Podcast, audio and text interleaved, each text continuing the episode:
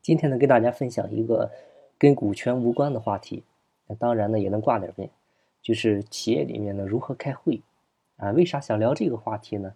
就是我发现我们这些年呢去了很多企业里面调研，在参与他们的会议的时候呢，就有时候感觉很累，就效率很低。有的呢就是老板一言堂，就老板说啥就是啥，开会呢就相当于下通知了，其他人呢执行就好了，也插不上话。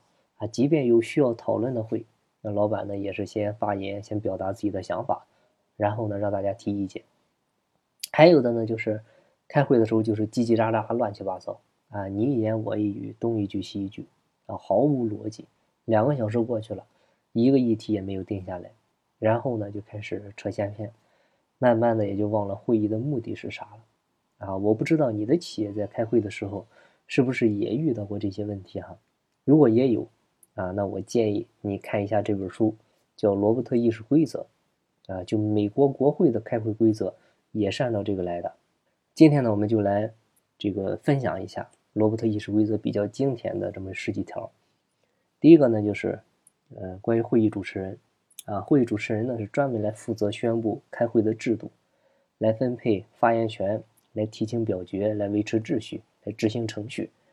但是呢，主持人在主持期间需要注意，就不能发表自己的意见，啊，你也不能够总结别人的发言。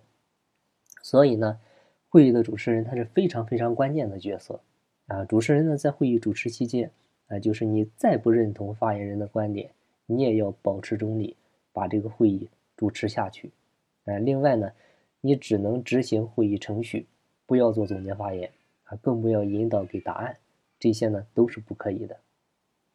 第二点呢，就是会议讨论的内容呢，应该是一个非常明确的一个动议啊。大家注意，动议动议就是行动的建议的意思。动议呢，必须是具体的，是明确的，是可操作的行动建议啊。你别讨论了半天，这个主题讨论偏了，提的内容呢也是不现实的、不可执行的，是空泛的，所以呢这样也不行啊，一定要具体要明确。第三点就是。发言前一定要举手啊，谁先举手谁优先。但是呢，要得到主持人的允许之后才可以发言。发言呢要起立啊，别人发言的时候呢不能打断。就这一点哈，我们做的很多都不如小学生啊。小学生都知道发言前要举手要打报告。我们很多企业平时开会时是谁有话想说就说，啊，管不住自己的嘴，就乱糟糟的。而且呢，你举手了。你还得得到主持人允许之后才能发言，不是说举手紧接着就可以发言，这个也要注意。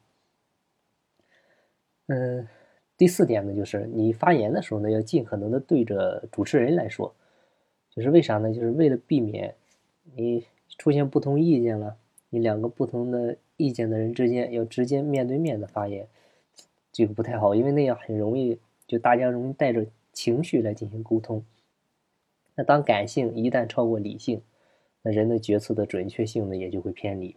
有时候不是就事谈事了，可能就是为了，为了为了，为了那个一时的那个气氛。所以呢，当然也是为了避免两个人现场干起来哈，也有这个。第五点呢，就是每人每次发言的时间呢一定要有限制，啊，就你不能说起来没完啊。一般呢是不超过两分钟，啊。而且呢，要规定，就针对同一动议的发言人，每人每次，啊，每人每人，这个不能超过两次，啊，这样制定的好处呢，就是大家都会珍惜自己发言的机会了，而且呢，时间又短，所以呢，都会紧着关键的说，就把一些没用的废话呢，啊，就都憋回去了。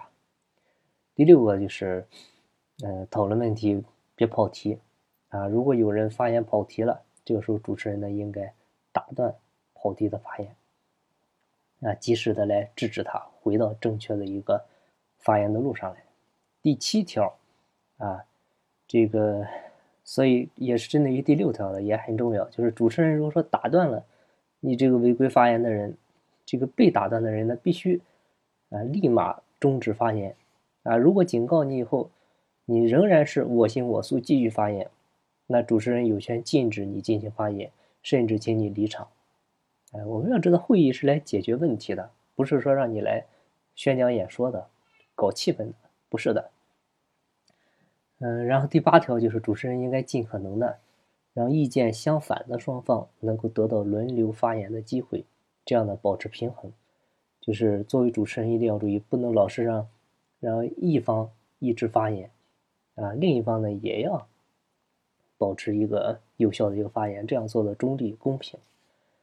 呃，第九点就是发言人应该首先表明态度，啊，你是赞成还是反对？先把自己的观点亮出来，因为毕竟就两分钟嘛，啰嗦半天观点还没出来，大家知道你说的是啥。先说观点，再说理由，然后就是先说结论，再讲论点。你别说了半天都不知道你重点是啥，所以上来就说结论，赞成或者反对，让大家知道。第十条，哎，不得进行人身攻击。只能是就事论事，千万别两个人因为这个意见不同，啊，直接打起来了，骂起来了，啊，就是我们会议啊，还是要注意，是对对事不对人，啊，开完会下去，大家可能还是好兄弟，啊，君子动口不动手，君子开会靠嘴解决，啊，草莽打架靠拳头解决。第十一条就只有主持人才可以提请表决。啊，而且呢，只能等到发言次数都用尽的时候，或者说，啊，没有人想再发言了，这个时候才能提请表决。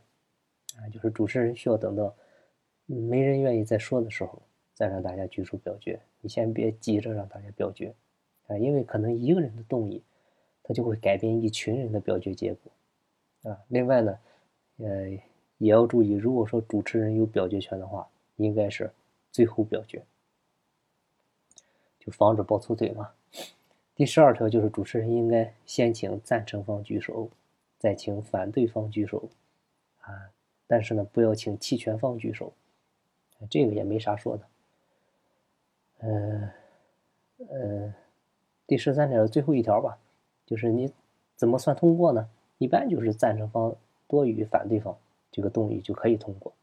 平局呢，相当于没通过，啊，少数服从多数，就这么简单。或者呢，你也可以约定过三分之二，或者过四分之三，等等等等。所以这十三条看完呢，我们发现一场会议最重要的人是谁呢？哎，没错，是主持人。呃，所以你看，为啥像政治局常委会议一般都是总书记来主持呀？也是这个原因。所以我建议咱们企业以后开会呢，凡是老板参加的，啊，你就让老板来主持会议就好了，就按照咱上面讲的这个罗伯特议事规则来。那团队会议呢？那，就让职级最高的那个人来主持，啊，就希望通过咱们今天的分享呢，能够让大家在以后公司内部开会会议上呢，提高一些效率，啊，哪怕就这十几条中就用到里面的三四条呢，它也是会有效果的。好了，那今天的分享就到这，感谢您的收听。有更多股权或者管理方面问题，欢迎加我微信，咱们再深入沟通。我的微信号是四零六八九三四六四。金不在西天，金不在路上。我是张翔，下期再见，拜拜。